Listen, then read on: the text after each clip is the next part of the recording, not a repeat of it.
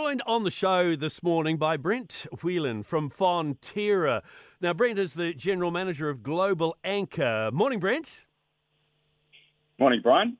Welcome to the show. Tell us, tell us what's new in the world of Anchor, and I bet there's a fair bit to tell us. Yeah, thanks, Brian, and uh, thanks for having me back on the show. Um, we've been keeping pretty busy uh, kicking off our Anchor Good Start campaign, which is rolling out across the country as we speak.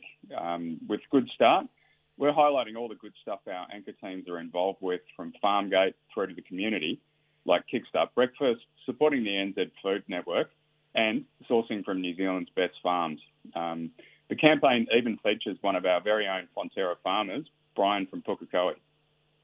Fantastic. So, anchors in supermarkets, not just in New Zealand, I believe, but all over the world, but most of the milk comes straight from New Zealand, right? Yeah, that's right. With Anchor, the milk in pretty much every one of our products globally is produced right here in New Zealand.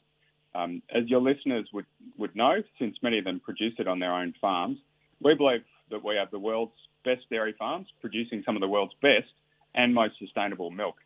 Um, as I touched on last time, our NZ dairy farmers have a really great starting point and already have some of the lowest carbon emissions in the world, around about a third of the global average, and, and are continuing to work hard to be world leading. As it stands, nearly all the farms we source from already have farm environment plans, and in a couple of years they all will, all going well. How are you making the most of this uh, this great product? I mean, does your approach change from market to market? Yeah, um, not only is sustainability a, a, competitive advantage for us, it's it's a mark of high quality, and um, and every market is different. But uh, but across the board, there's no doubt that New Zealand dairy products are universally viewed as top notch. Um, up in China, the, the care that we put into anchor, anchor dairy products is a strong part of the premium position the brand has in that market, with Chinese consumers who are increasingly interested in where their products come from and how they're produced really valuing our New Zealand provenance. As a result, we're, we're market leader in, um, in butter. In Southeast Asia, the care that we put into the way that we produce our products, like cared for cows, dairy expertise, and grass feeding year round, supports a really strong nutrition story. As a result, in markets like Malaysia, we're a leader in dairy for families, and that's right from toddler milk through to products that support aging. Um, so right now, we're working hard on a couple of campaigns highlighting the unique difference of our grass-fed dairy foods, launching right across the Asian region. Fantastic. Really, really busy with a great brand. There are so many dairy brands around the world. What makes Anchor unique, Brent?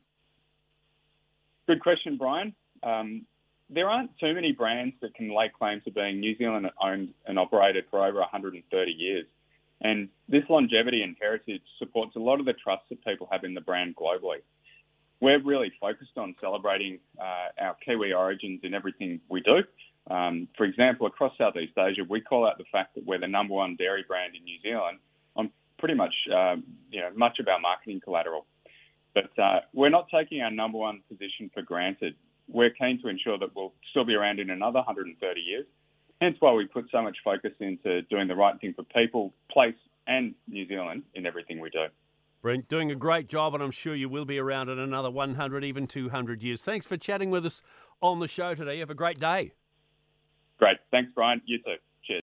One of the scariest things you can hear as a parent is quiet.